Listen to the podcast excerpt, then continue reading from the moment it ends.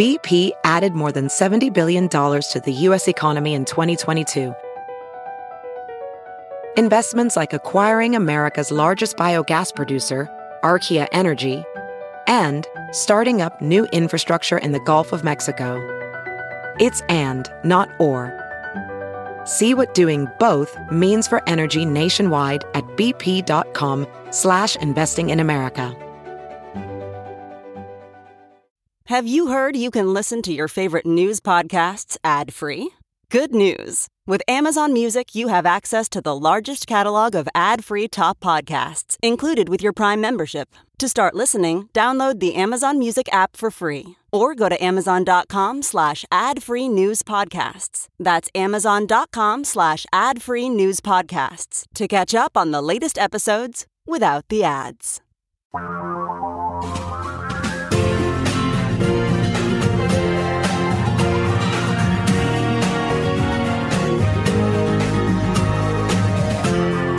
This is the Thom Hartmann Program. Greetings, my friends, patriots, lovers of democracy, truth, and justice, believers in peace, freedom, and the American way. Boy, what a lot in the news. Should Christine Blasey Ford show up if Trump and the GOP refuse to get the FBI involved? This uh, whole debate around this. Should she show up? I mean, she has a whole variety of options, including just cutting a deal with some big news person Sit down with Lester Holt like Donald Trump did. Do the interview for all of America to see. Or sit down with a female journalist. Barbara Walters is uh, no longer doing this kind of thing, but sit down and discuss these issues. The Republicans, by the way, are raising the stakes on this. I'll get to that in just a second.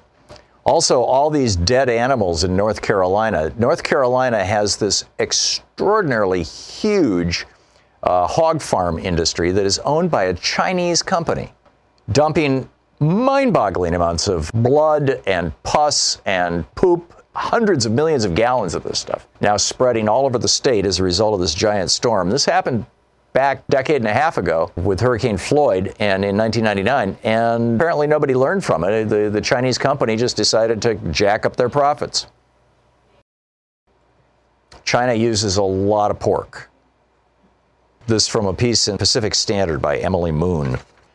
She writes After consolidating the industry in the early 2000s, Smithfield secured a monopoly on North Carolina and beyond, pushing out small farmers, outsourcing hog raising to beleaguered competitors, and restructuring the, the industry around large operations and even larger profits.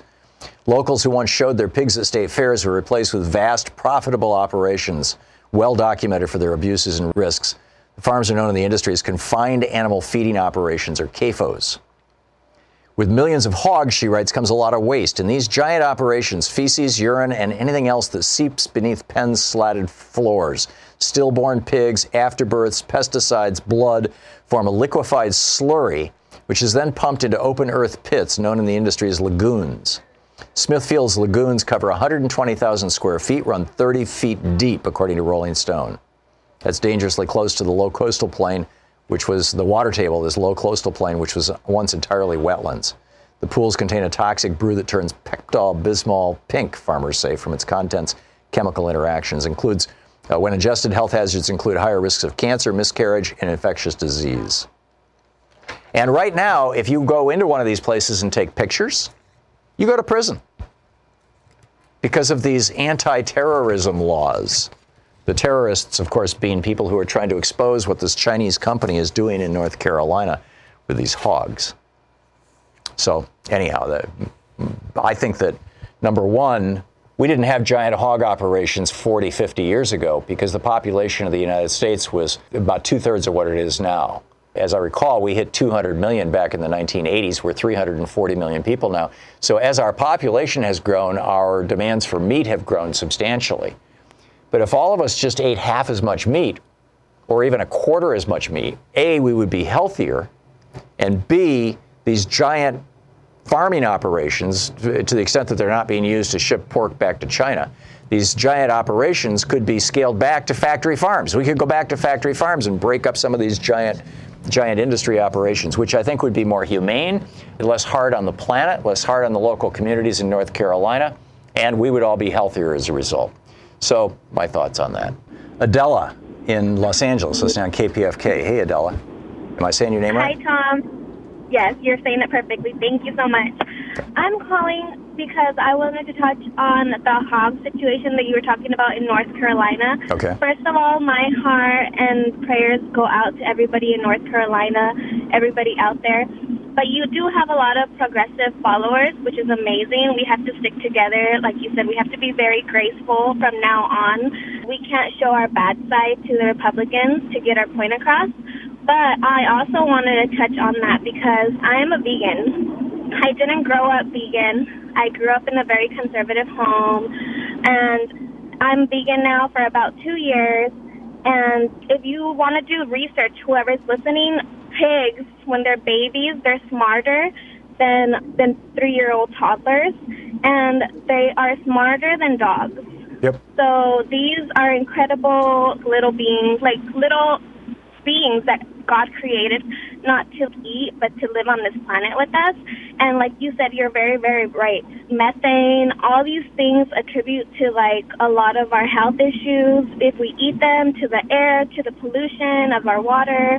So like we're killing ourselves by just being gluttonous and we have to do a lot more research. And also, all the people that have these factory farms, they're doing the same thing, the same kind of oppression that we're fighting for now for like black rights, women's rights. When people used to fight for the Holocaust, we're fighting for all these wonderful rights that we deserve, but we're also forgetting the big part of the animals and it's all connected. And ever since I became vegan, I have like a clear mindset, and I realize like, wow, like politics, animals, like all of this connects. It does. It really does. I just wish, yeah, thank you. And I wish everybody would realize this, even if it's one step at a time. Open your hearts to it, and hopefully we can make a better world. Amen. And eat less meat. Uh, Adela, thank you for the call. Yes. Thanks for listening to KPFK in LA. I appreciate it. Jamie, listening in Retelier, Indiana. Is that right? Uh, Rensselaer, how are you, Thom? Great. What's up? Uh, just calling you just a fast background. I mean, my degree is ag production and swine management. So I spent about eight years working inside confinement operations. I managed two farms, uh, 5,000 head of uh, hogs apiece, and I ventured away from that because of the conditions that I saw for eight years of working inside these farms. In Indiana, here, uh, Mike Pence is uh, obviously a, a paradise here. Uh, they're pushing, especially in my county, they're pushing uh, windmills out as being these dangerous contraptions. Uh, so, like our commissioners, they're approving uh, hog farms to be built, but saying uh, zoning can't be allowed for wind farms. So that's the kind of thing that's going around in you know Republican-controlled areas. They just Jeez. approved a 7.5 million uh, bioresearch uh, facility here in my county that's going to house 4,700 pigs for medical research.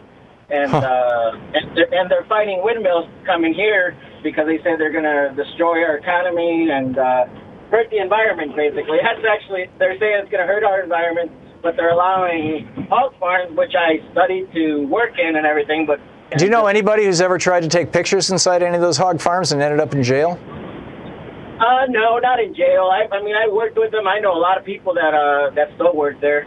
Uh, and we never had anybody while I managed the farms. We never had anybody uh, come and take pictures. Somebody one time left a pig head in front of the farm, but I think that was a neighbor that was upset with uh, big hog operations. So they actually Yeah. left a pig head on a stake in front of the farm. Wow. Okay. that's, I got I got to run, Jamie, but thanks a lot for the call. That's fascinating. Jennifer Rubin in today's Washington Post points out that this concerns attempted rape. That's a whole jump over the fence beyond Anita Hill's assertion that Clarence Thomas was basically harassing her, making her uncomfortable, making sexually suggestive comments to her. Trying to rape somebody is just, I mean, that's a whole huge step larger and trying to rape somebody is a crime. Arguably, what Clarence Thomas did to Anita Hill at the time probably could not have been prosecuted as a crime. Perhaps today it could be, because it took place in the workplace. But more likely, it would end up being workplace arbitration kind of thing. But this is an actual crime. And the FBI investigated her claims, Anita Hill's claims, within three days total. From beginning to end, it took three days for them to investigate Anita Hill. They could investigate Dr. Christine Ford in two days. Just assign 50 or 100 FBI agents to it. No big deal, easily done. We could get to everything that's going on, find out what's going on. And in this case, unlike the Anita Hill case, in this case, there's a witness. And this witness is this guy named Mark Judge. David Cay Johnston just reposted a Facebook post by a fellow by the name of Eric Ruyak, R U Y A K. I'm probably mispronouncing it, but that's his name. And you can find it presumably on Facebook. He says, funny bit of full circle nonsense. For those of you who don't know, I went to Georgetown Prep, where both Kavanaugh and Gorsuch went as well. And he's talking about Mark Judge, who's the guy who was in the room with Kavanaugh when Kavanaugh tried to rape Dr. Ford. And he says, When I came forward with allegations regarding Gary Orr, a former priest, sexually assaulting me, Mark Judge, this is Kavanaugh's friend in this despicable story of sexual assault, reached out to alumni, alums, saying that Gary Orr was a great priest and I'd obviously been corrupted by liberalism into a homosexual, and therefore I was most definitely lying. Then, years later, when Orr admitted to raping a whole cadre of children, he said that Orr was raping kids because of the unchecked liberalism at prep, and that regardless of whether or not I was telling the truth, I was a homosexual and had it coming. This is what Mark Judge, the guy who's the witness, apparently. Google Mark Judge Gary Orr, O R R, and you will see what a, an effing loon this guy is and with what malice he writes his right wing BS. So for me to hear this SOB is involved in the allegations of Kavanaugh attempting to rape a girl in high school comes as no surprise. It's always the loudest, most arrogant voices who are trying to hide the truth beneath the din of their own pompous voices. And by the way, the story that this woman is telling is one that I know was repeated dozens of times in my four years at prep. So maybe he should be in a press conference as well. Meanwhile, remember Tiger Mom? Amy Chow? It's spelled C H U A. She wrote this book, you know, this Tiger Mom book, and became incredibly famous for that. She is a consultant, maybe a professor at Yale Law School, she and her husband. They're, they're a big deal there, this Tiger Mom woman. And she has been prepping people who want to be clerks for federal judges, including Brett Kavanaugh. This is the story by uh, Stephanie Kirchgaessner and Jessica Glenza in The Guardian today. Top professor at Yale Law School, who strongly endorsed Supreme Court nominee Brett Kavanaugh as a mentor to women, privately told a group of law students last year that it was, quote, not an accident that Brett Kavanaugh's female law clerks all, quote, look like models and would provide advice to students about their physical appearance if they wanted to work for him. Amy Chua, a Yale professor who wrote a best selling book on parenting called Battle Hymn of the Tiger Mother, was known for instructing female law students who were preparing for interviews with Kavanaugh in ways they could dress to exude a model like femininity to help them win a post in Kavanaugh's chambers. One woman told The Guardian, he told me, this is Jed Rubenfeld, who is the husband of Tiger Mom Lady, who also is an advisor to students at Yale. In one case, Jed Rubenfeld, also an influential professor at Yale who is married to Chua, told a prospective clerk that Kavanaugh liked a certain look. He told me, you should know that Judge Kavanaugh hires women with a certain look, the woman told The Guardian. Hmm. Be interesting to see some pictures of the women that work for Kavanaugh. Is it true? Does he just hire attractive women? Don't know.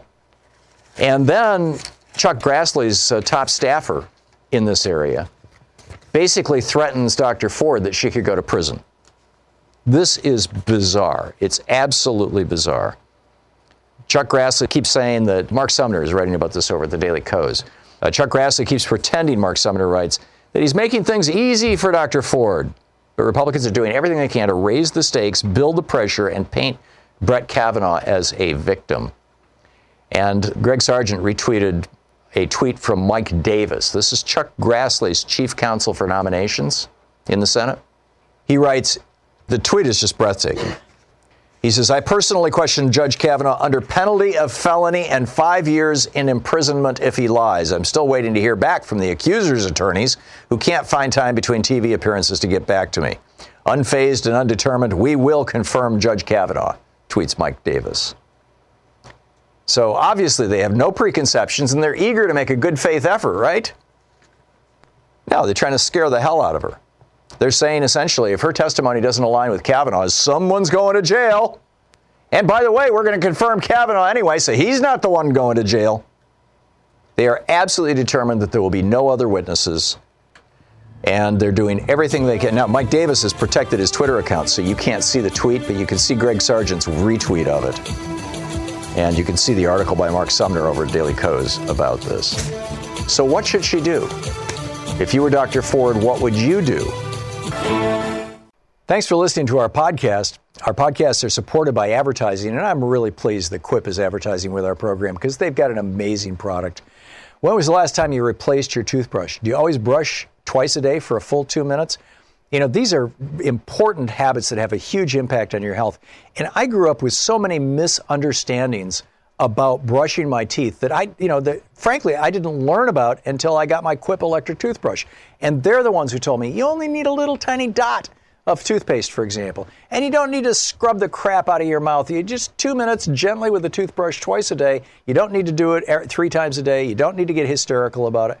My OCD had kicked in back when I was a teenager around brushing my teeth, and I think I frankly damaged my gums going nuts with all this electric toothbrushes and stuff. Quip is a really great new electric toothbrush that's gentle and really works. It fixes those problems. It does this with a lightweight and sleek design, simple time vibrations, and guiding pulses to give you a perfect two minute clean. Bulkier electric brushes have awkward charging stands, modes you don't need. They cost five times as much, and here's the amazing thing Quip starts at just $25. And you can get brush head refills automatically delivered on a dentist recommended three month schedule for only five bucks. And shipping is free. Quip has been featured in GQ, Oprah's O List, and Time Magazine named it one of the best inventions of the year. I agree. Go to getquip.com slash Tom, T-H-O-M right now and get your first refill pack free with a Quip electric toothbrush. That's your first refill pack free at getquip.com slash Tom. It's spelled G-E-T-Q-U-I-P dot com slash T-H-O-M. And when you do, you're also supporting our program and our podcast. Thank you. Trish uh, in Seattle. Hey, Trish. Thanks for listening. What's up? Hi. My grandmother died from an illegal abortion. Oh, my goodness. It was during the Depression. She had five children. I think she was 34. My mother was 10. Her youngest were twins that were 10 months old. So she got pregnant again, and uh, her aunt gave her the abortion, and it killed her. And that changed uh, my family's uh, my whole family's life for generations. Yes. Um, my mother at 10 was trying to raise her her family, you know, her younger siblings, and the twins ended up living with other relatives. And my mother's relationship with her only sister was more like a cousin because she barely saw her. Mm. Because her aunt was afraid that if she let the kids be with their siblings, they'd want to live there. And so it, it became complicated and um, it was difficult. It was difficult for everyone in the family because they had no mother and no money and it, it was just a horrible situation. And one of my points is that women are not going to stop having abortions when they become illegal again. Right. Because I, I grew up in a time when they were illegal. I had friends that had abortions. I, I knew someone in high school that died from an illegal abortion. So it's it's a very real thing. Women, when they're desperate, are still going to have an abortion. Yeah, I've I've told the story many times. I knew a, a girl in my high school who just stopped coming to school one day because it turned out she had died. She had had an illegal abortion and had apparently gotten septic. You know, it gotten infected and, and yep, died from that which is That's typical. what happened to my grandmother, and all the children had to go into the room to say goodbye and see her uh, dying.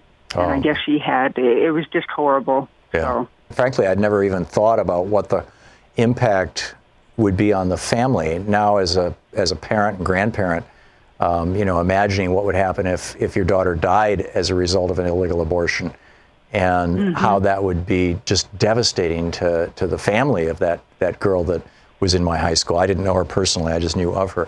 But I think most people, Trish, uh, who were old enough to be of age prior to 1973, which apparently includes you and me, um, have these stories to tell. And there's this mm-hmm. entire generation of young women under, what, 40? Who have grown up in a world where abortion is legal and safe and, and broadly available, although I get it that there's a lot of states where it's harder and harder to get.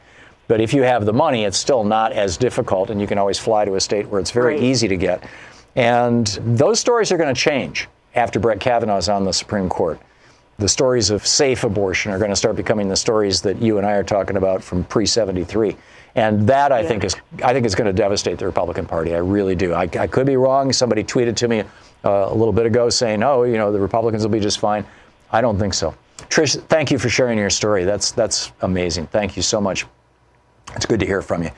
Candida in Seattle, listening on our Pacifica affiliate there, 91.3 FM. You have some thoughts on Dr. Ford? Yes, good morning. I absolutely, which is easy for me to say because I'm not in her shoes, but I absolutely think and hope that she will stand her ground and continue.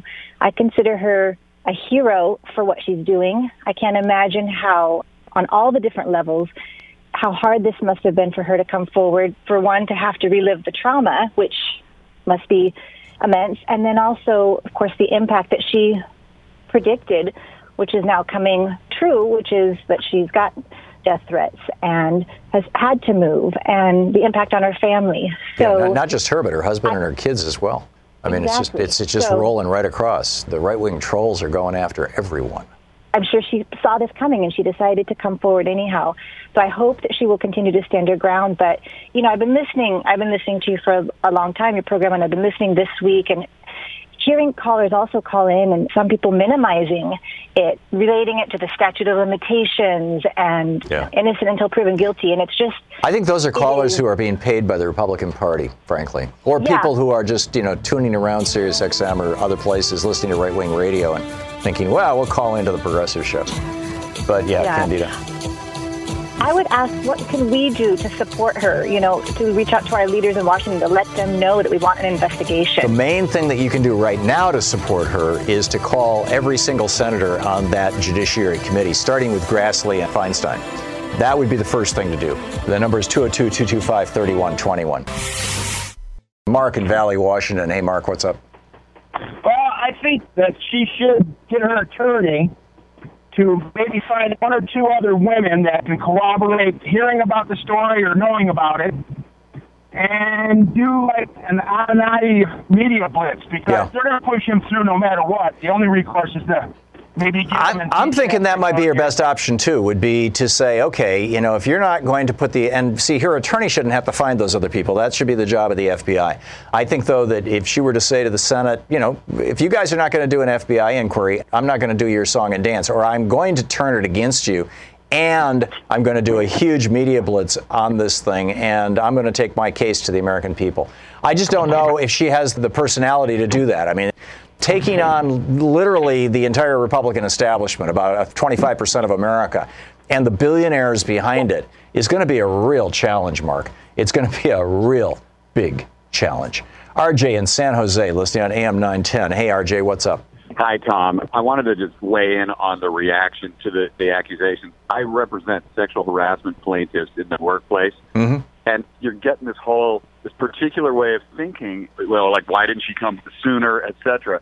And to me, just represents it's a very very particular way of thinking, which is just you know old white entitled male thinking that listens to a complaint that way.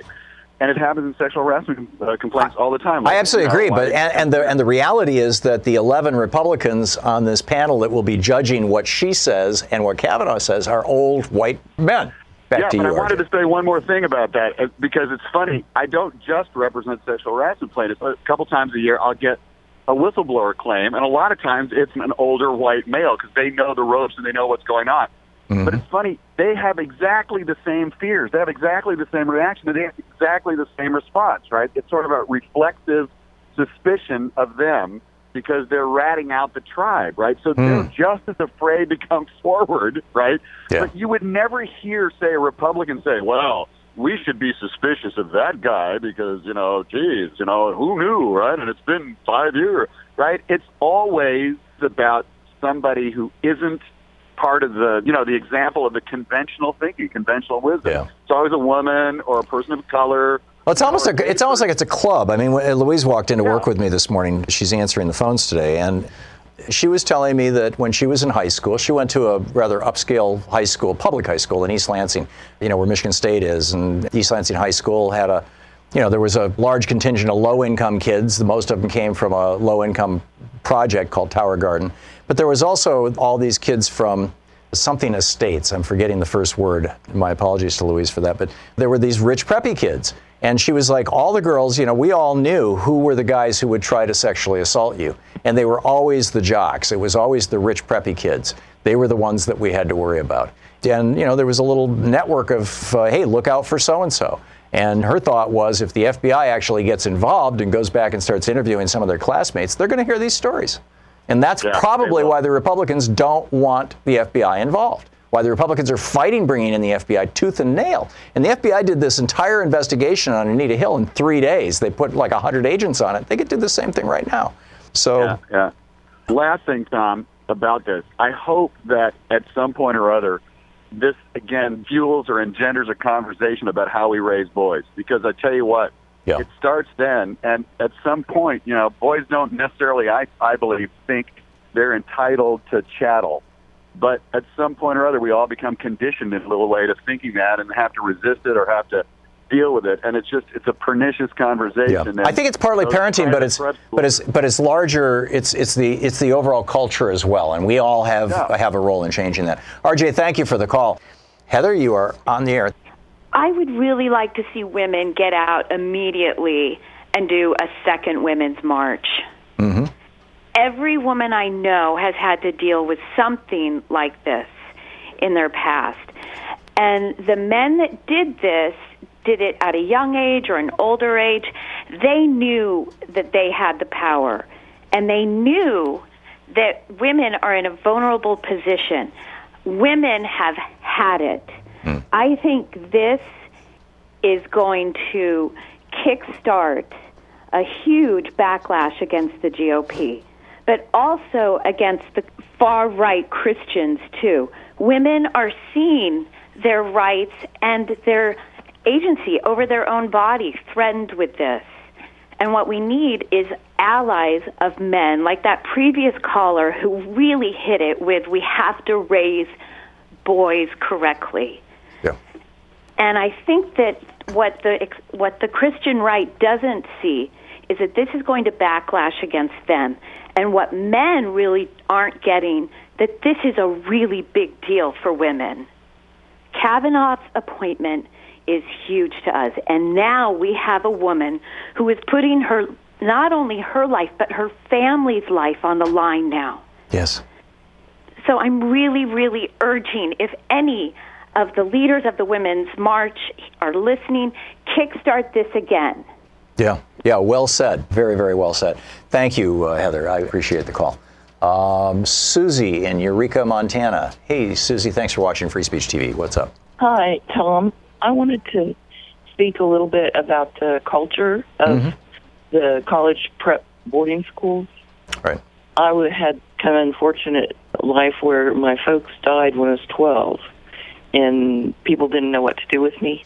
Mm-hmm. So I went to a really expensive boarding school in North Texas Mm-hmm. for one year, and it was horrendous. The the people there were all from the very ultra rich, um, which was new to me, and that's where it was the 70s, so it was a decade earlier than the boarding schools that we've been hearing about on the news. But um, Not- not the culture was, yeah, it was maybe a little more permissive because it was the 70s. Mhm. But that's where, for instance, you know, I who had never even considered it, learned to hitchhike in order to get to a liquor store as a 15 year old and, and buy booze. Um, boys and girls were always in the wrong dorms at night. Not me personally, but the overriding culture was that it was a warehouse, basically, for rich people to send their kids to. Amazing. And the kids were way out of control compared to the high schools I went to in Austin, Texas. Susie, thank you for sharing your story with us. I, I have no basis, uh, no reference for it. I appreciate your, your experience. Linda in Chicago, listening on Chicago's Progressive Talk. Hey, Linda, what's up? Hey, you had a gentleman caller a while ago, and um, it really set me off my rocker. Men have to understand one thing: women in life, through history, have always been taught to be docile, to be quiet, to shut up, to not be listened to completely. I have a husband like that. Okay? But I was raped by a sibling. A sibling.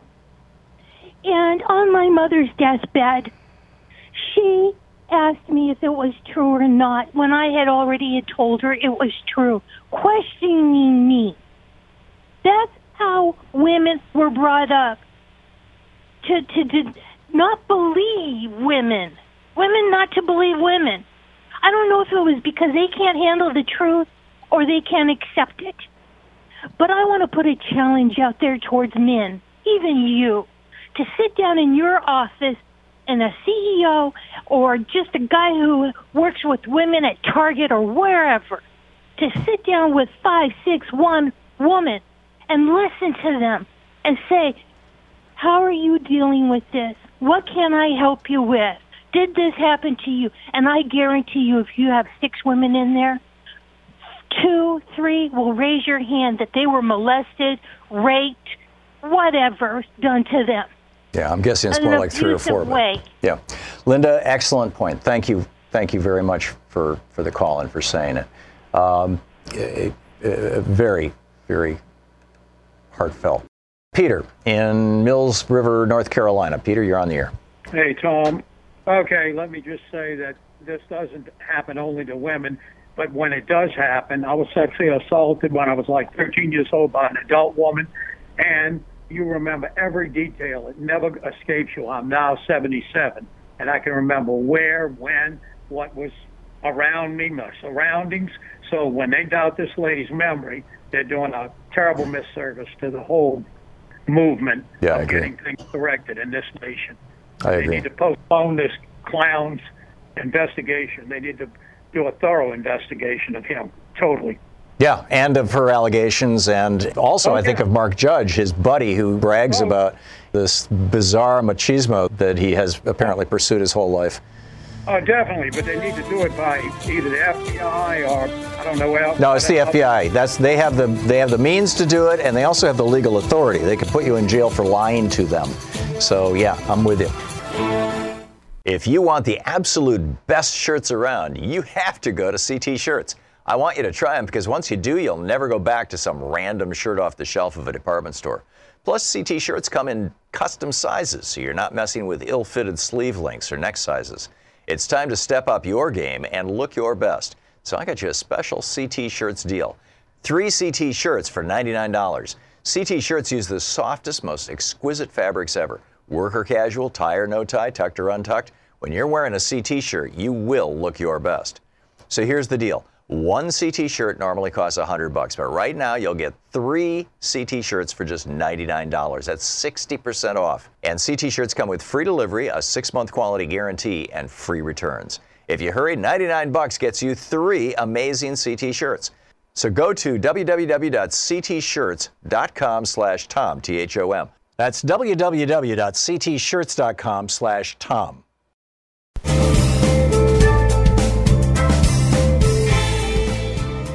DeRay McKesson has a new book, On the Other Side of Freedom, The Case for Hope, which in some ways reminds me of Studs Terkel, I mean, his last book, which is the same argument, but from a very different point of view. DeRay, you're not familiar, which is probably unlikely, but he's a civil rights activist, community organizer, host of Crooked Media's podcast, Pod Save the People.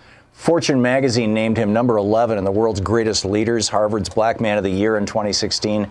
Uh, he's with the Black Lives Matter movement, of course, co founder of Campaign Zero. DeRay, welcome to the program. It's good to be here. It's great to have you with us. So tell us about your middle of the night realization that led you to drive nine hours to Minneapolis. Yeah, so my brother got killed on August 9th, and uh, on August 16th, I was sitting on my couch and I was like, I saw what was happening on CNN. That looked like the protesters were wrong. I saw what was happening on Twitter. It looked like the police are wrong. And I was like, I need to go see for myself what's happening. So I met up with people who were on the ground already. And that changed everything. The second night that I was in St. Louis was the first night that I was tear gassed, and I was like, nobody should ever have to experience this. I'll do whatever I can to make sure. This was around the Michael Brown killing? Yeah, around Michael Brown's death. And I was like, I'll do whatever I can to make sure this never happens. So, and, you know, the rest is history. Wow, you've come a long way. You pointed out to me in our conversation before we came on the air, uh, chapter three. It's, a, it's kind of the most autobiographical chapter. What are the high points that you'd like to you'd like people to know about?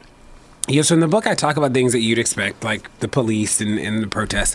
Uh, but in chapter three, really a deep dive into some of the things that we know now that we just didn't know before. So Mm-hmm. we created the first public database of police union contracts and use of force policies in the country.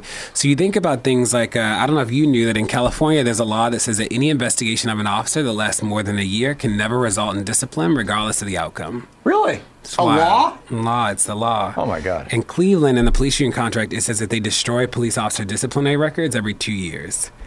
That's Wow. nuts. And the law in Maryland says that you can file an anonymous complaint against an officer for everything except brutality. So we did a lot of work to uncover, and these are that's just like the tip of the iceberg. We did a lot of work around the policies and practices that almost guarantee that officers won't be held accountable. And the second part is we did a lot of data work. So you know, the government can tell you the rainfall in rural Missouri in 1902, but literally can't tell you how many people were killed last year by the police. Yeah. There have been some years where uh, Florida, for instance, has reported zero killings by police, and like we know that's not true. So we did a lot of data cleansing to try and figure out what was going on. And learned a lot of things. So we know that black people are actually more likely to be unarmed and not threatening uh, than any other race of people in impacted by police violence. We know that there's no relationship between police violence and community violence. So we learned a lot of things, and that's in chapter three. Yeah, the the uh, you, you write one uh, one in every three people killed by a stranger in this country is killed by a police officer. Is killed by a cop, and an additional fifty thousand people are hospitalized every year as a result of violence inflicted upon them by police. Yeah, it's wild. So we one of the recognitions early was that like this is not just a problem in Ferguson and St. Louis; it's a problem in the country. Yeah, I wrote an article some time ago about how modern policing, in many ways, particularly in the South, came out of the old slave patrols. Right. And how essentially the worldview is still a slave patrol worldview. In fact, I wrote a book about this, which won't be out until next spring, but same thing the, the hidden history of the Second Amendment, and how that all came out of the slave patrols as well. How do we fix this? I think there are a couple things. One is like a recognition that we can think about safety beyond policing, that there has to be uh, a way that we can keep communities safe that doesn't require people to have guns, it doesn't require people to be arrested and put in cages. Uh, the second is as we get to that vision, that bigger vision, it is about, at the very least, if we have to have the police right now, then they need to be held accountable. So when we looked at all the practices and laws that almost guarantee they won't be held accountable, we're no longer shocked. We're like, oh, it makes total sense that like you're not held accountable. If the investigation lasts more than a year, it can't result in discipline. Like that's wild. The second piece too, or the third piece is like, how do we start to peel back like how mass incarceration became mass? So you think about like, uh, tell me something you can buy for three hundred dollars. You mean right now? Anything. Yeah, a cheap phone. Cheap phone. So in Florida, to this day, theft over three hundred dollars is a felony, and when you become a felon, you permanently lose the right to vote. It's wild. Yeah. So like you think about when you ask most people what's a felon, they're like, oh, killed ten people, robbed a bank. It's like no, imagine like stealing a cheap phone, phone, yeah. and like you lose the right to vote forever. That's like a wild consequence.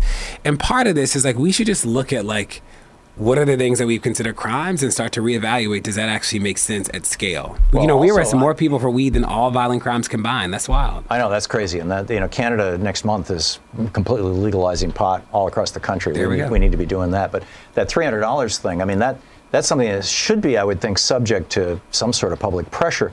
Um, you know, when I was a kid in the '60s, the minimum wage was $1.25 or $1.35 an hour. Six hundred dollars was six five hundred hours of work. Right. Today, six hundred dollars is not five hundred hours of work. Exactly. And so it, ref- it represents a completely different thing. And you know, not to say that you know the threshold should be massively higher than that. In Oklahoma, up until 2001, it was fifty dollars was a felony. That's wild. You know, like I probably stolen fifty dollars worth of something by mistake. You know, just like forgetting to go to the counter, and like all of a sudden, uh, but but people forget those things. You know. Yeah, the institution of policing. You write about the golden age of the bully of white supremacy. Yeah, this moment. So that chapter, the chapter is called "The Bully in the Pulpit," and in that chapter, uh, I use the metaphor of the bully to think about like what is happening in this current context. Somebody asked me, would I ever uh, meet with Trump? And it was like, you know, I don't. My job isn't to tell the bully that I'm a real person. The bully already knows, right? Like, he already knows that that is real. So that's what that chapter is a meditation on. Uh, I'm also interested in like how we start to think about.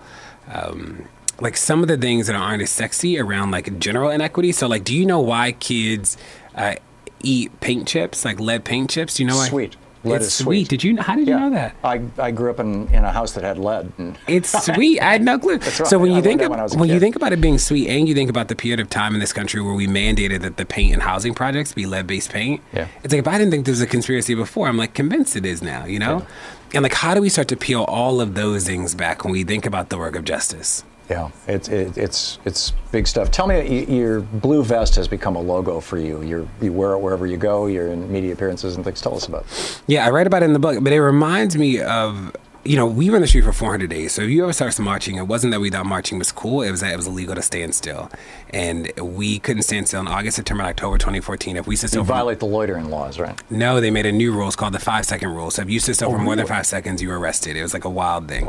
The police, I think, thought that we were gonna we were gonna be tired and go home, and instead we were like, well, if we gotta walk all day, you gotta walk all day, and like that's what we just walked all day and all night.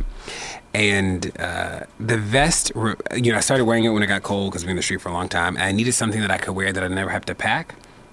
And today it just reminds me, it's like my tattoo, you know? It reminds me that what we went through was real. I never want to forget how fragile democracy is, how easy it was for them to make up a rule being like, you can't stand still for more than five seconds. This is in Ferguson. This is in St. Louis. Yeah, it was like St. the Louis. region. But I never want to, I never want to forget those things. Yeah, yeah, good idea.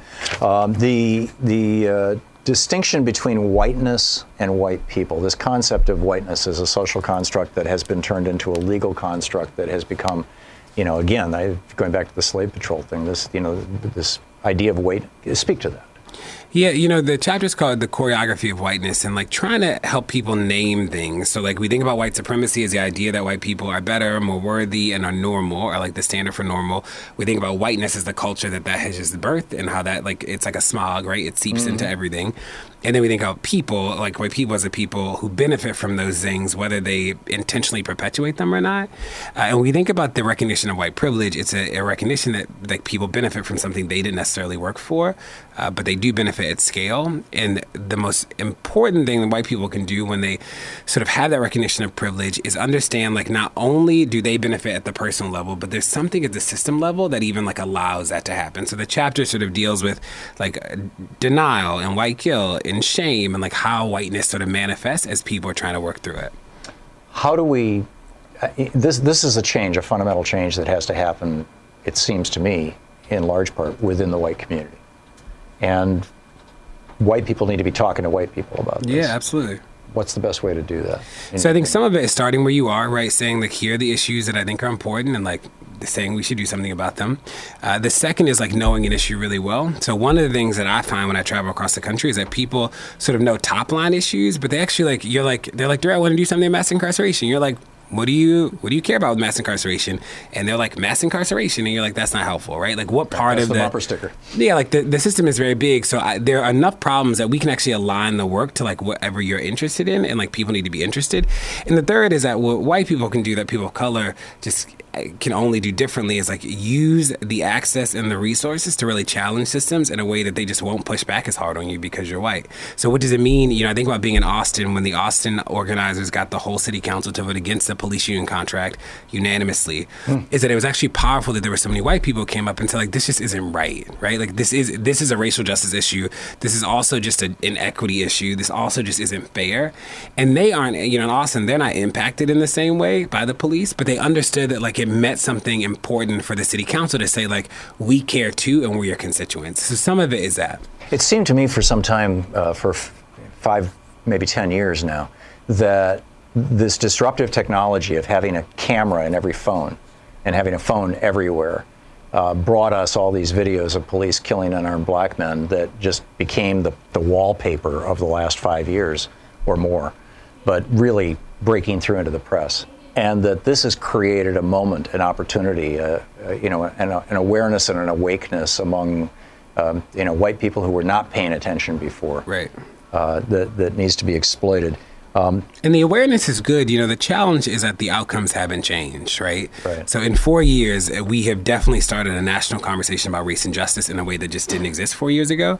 Um, the outcomes are still really bad. So the question becomes, how do we make sure that people don't get stuck in the awareness cycle, right? That they're like, oh, I know this is really bad. because the question is like, what do we do? And you even think about like Stephon Clark being killed in Sacramento. Is that what came out of that? Is people started like a million dollar opportunity fund, and like, yes, there should be opportunity, but remember, the lack of opportunity isn't what killed Stephon Clark, right? Right. Like it was the police. Yeah. So how do we start to like make sure that the solutions that we put forth like, are good solutions for the actual problem that manifested, and not like other problems?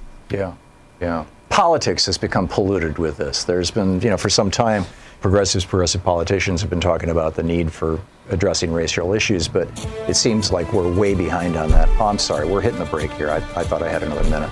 DeRay McKesson, uh, his new book is On the Other Side of Freedom, The Case for Hope. DeRay, thanks so much for being So with us good to today. be here. It's great to meet you. And Pod Save the People from Crooked Media.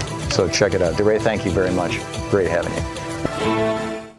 Thanks for listening to our podcast. Our podcasts are supported by advertising, and one of our advertisers is Harry's. By now, you probably know that I love shaving with Harry's. Nate uh, loves shaving with Harry. In fact, everybody I know who's tried Harry's is like, whoa, this is incredible. You get an amazingly close shave with Harry's, a smooth, comfortable glide with their perfectly weighted razor. It's incredible. If you add Harry's fantastic smelling shave gel, you have the perfect recipe for the best shave you'll ever have. Harry's does all this and at a great price too. They own their own world-class mm-hmm. blade factory in Germany where they grind steel into sharp, durable blades that are made to last and they pass the savings along to you. Don't confuse Harry's with those other pricey online brands that force you to subscribe. With Harry's, you can resupply whenever and however you want. Auto refills or one-off a la carte, your choice. And at just two bucks a cartridge, that's less than half the price of Gillette Fusion Pro Shield. For a limited time only, Harry's has a special offer for listeners of my podcast. New customers get $5 off a shave set from Harry's with the code THOM, T H O M, at Harry's.com. That means you get the starter set, five blade razor, weighted handle, foaming shave gel, travel cover, all for just three bucks, plus free shipping when you use the code THOM, T H O M, at Harry's.com. Join the millions of guys who've already switched, including me, and go to Harry's.com today. Use the code THOM at checkout to claim your offer. This is the Thom Hartmann Program. Eleanor in Champaign, Illinois, watching us on Free Speech TV. Hey, Eleanor, what's on your mind?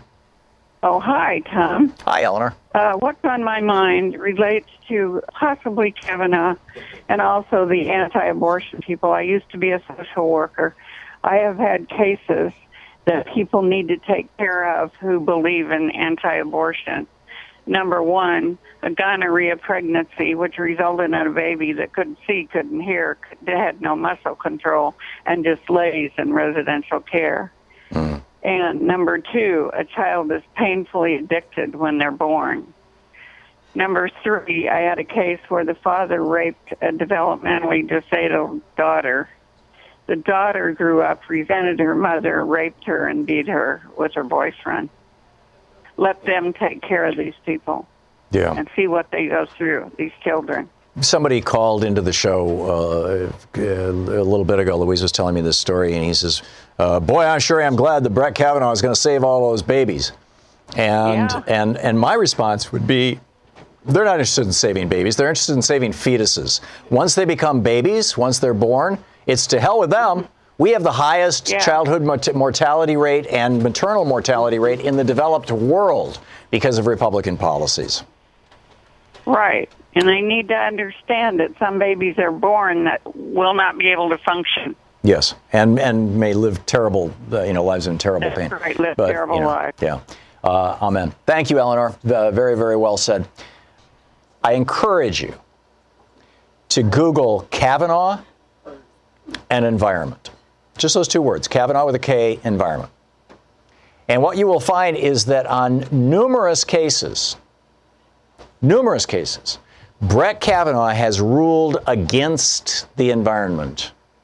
And on several of these cases, he's tried to blow up the Chevron deference.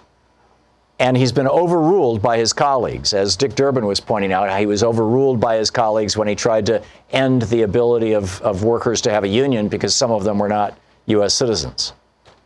Which, you know, what does that have to do with the National Labor Relations Act? It doesn't say if a citizen, you know, it works in a, you know, it, it just doesn't.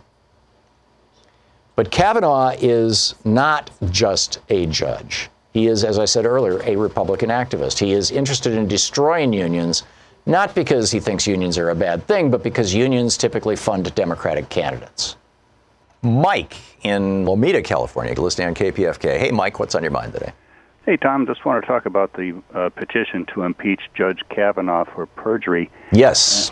And I wanted to raise the uh, fact that the perjury he's alleged to have committed was over receiving stolen property. Now, as anyone knows who has seen uh, Make Mine Mink, the word for somebody who receives stolen property is a fence, and fences make very good neighbors but very poor judges.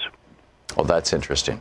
I haven't heard uh, Kavanaugh referred to as a fence, but uh, Kavanaugh is bizarre. I mean, he's just bizarre. This guy, you know, lying through his teeth and believing that he's going to get away with it. I don't see how people can put up with it. He must think he's a tobacco executive. Yeah, exactly. Well, I think that's the thing. You know, the, the Republican Party, I, you know, I just went through a list of toxic industries. One of the things that was not on my list and certainly should have been is toxic religion. You've got these these right wing crazies who actually believe in original sin. They think women are the cause of all our problems. The fact that we are born out of a woman's womb means that we are covered in that original sin, and women have to be restrained and controlled and regulated, and their bodies regulated because of that original sin, which can only be removed by proclaiming Christianity, etc.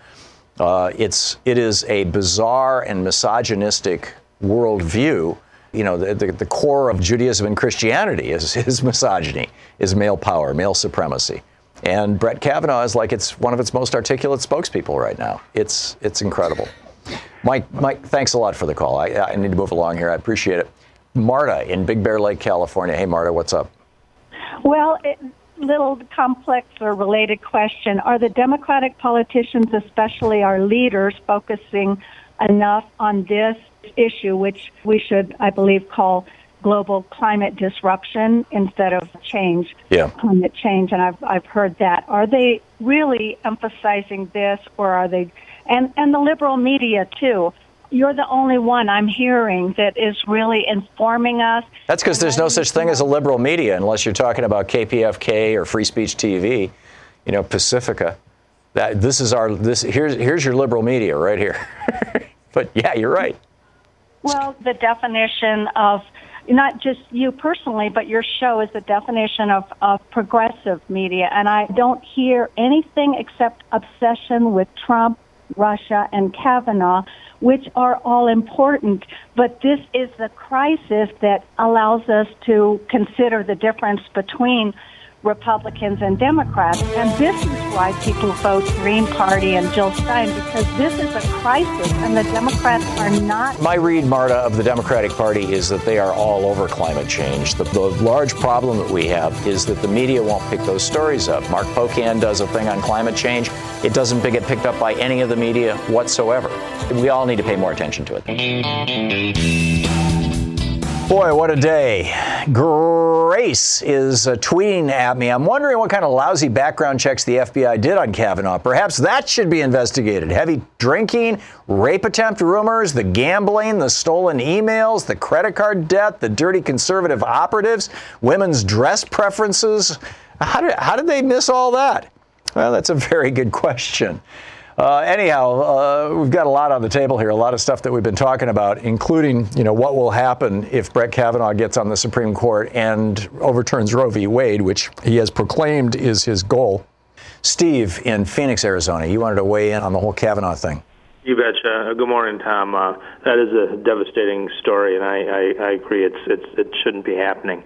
Um, bullies, they look after their own kind. They look after bullies they're there to protect their own. Uh, Republicans they they bullied the Democrats into release, uh, relinquishing Obama's um, Supreme Court pick, and it continues today with Kavanaugh. Right. You know, there's really no transparency to any of this. You know, they've they've released what ten percent of the documents. Yep. Um, and and they don't want to want us to find anything about um, Kavanaugh's dealings with uh, the, the Ford woman um, what, what is this? You know, it, it, all it is, it, it, it's all roads lead back to the underlying issue, which is tax cuts, you know, for the wealthy and deregulation.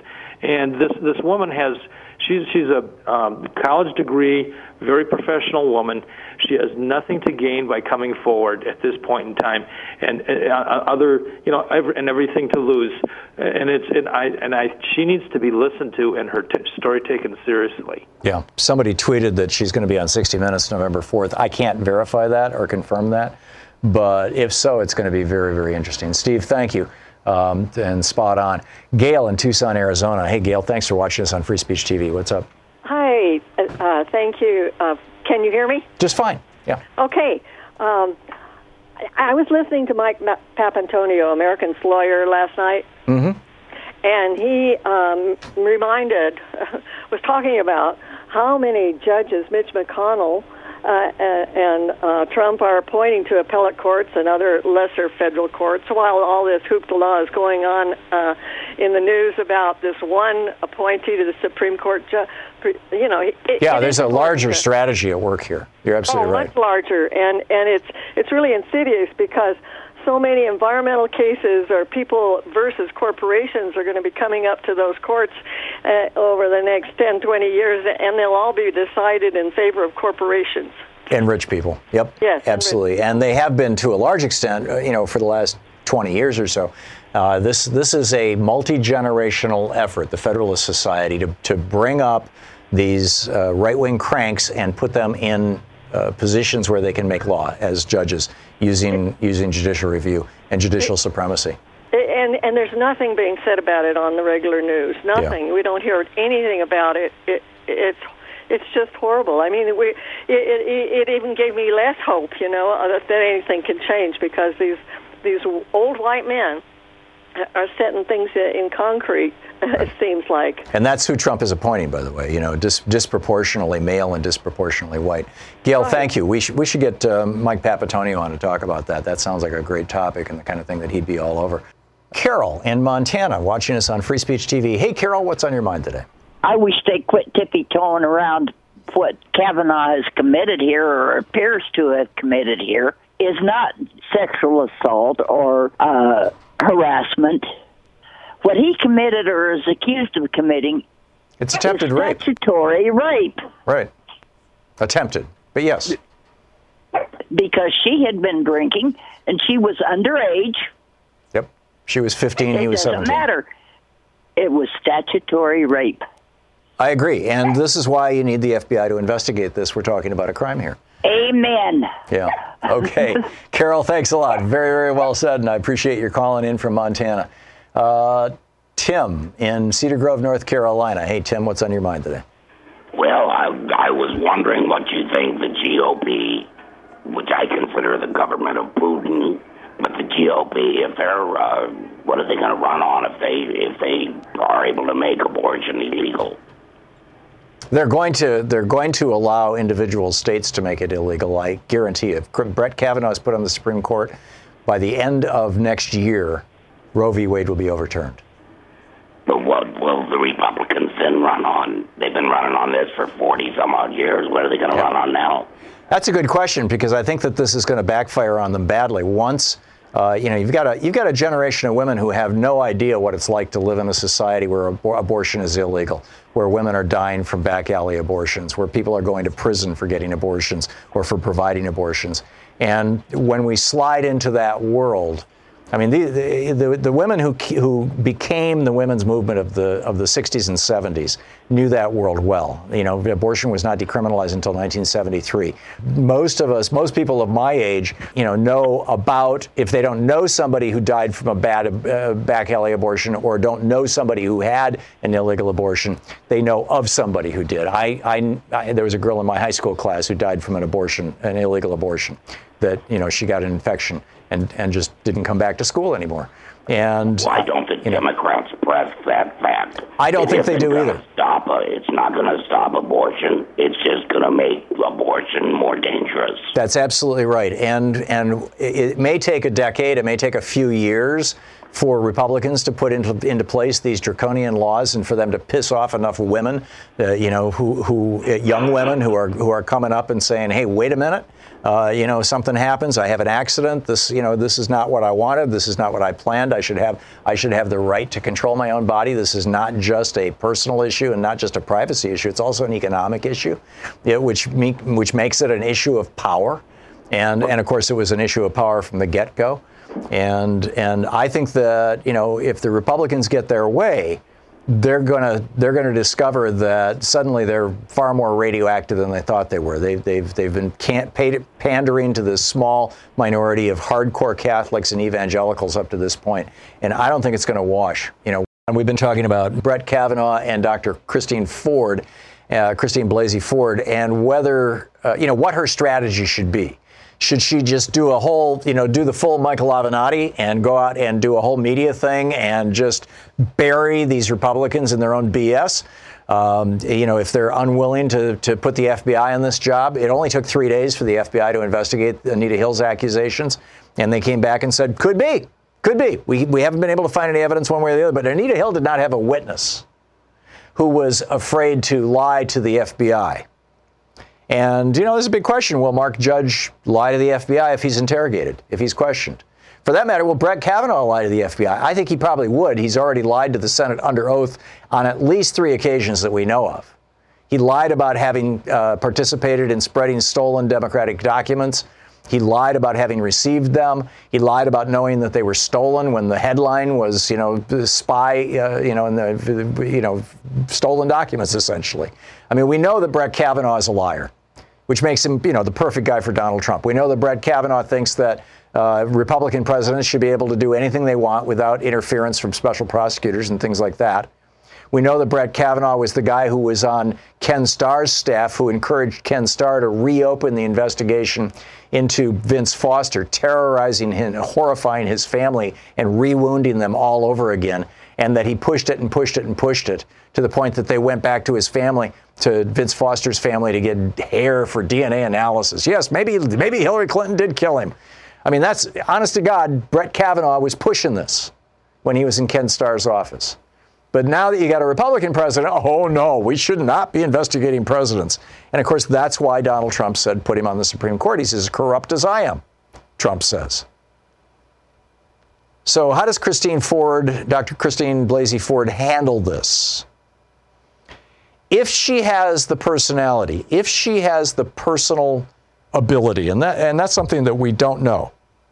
If she has the personality to do a Michael Avenatti, she should go, in my opinion, she should go into the Senate and she should totally kick those guys' asses. She should call them out as old white men, the Republicans. She should point out their hypocrisy. She should point out that an FBI investigation could have been done in three days and, and just nail them.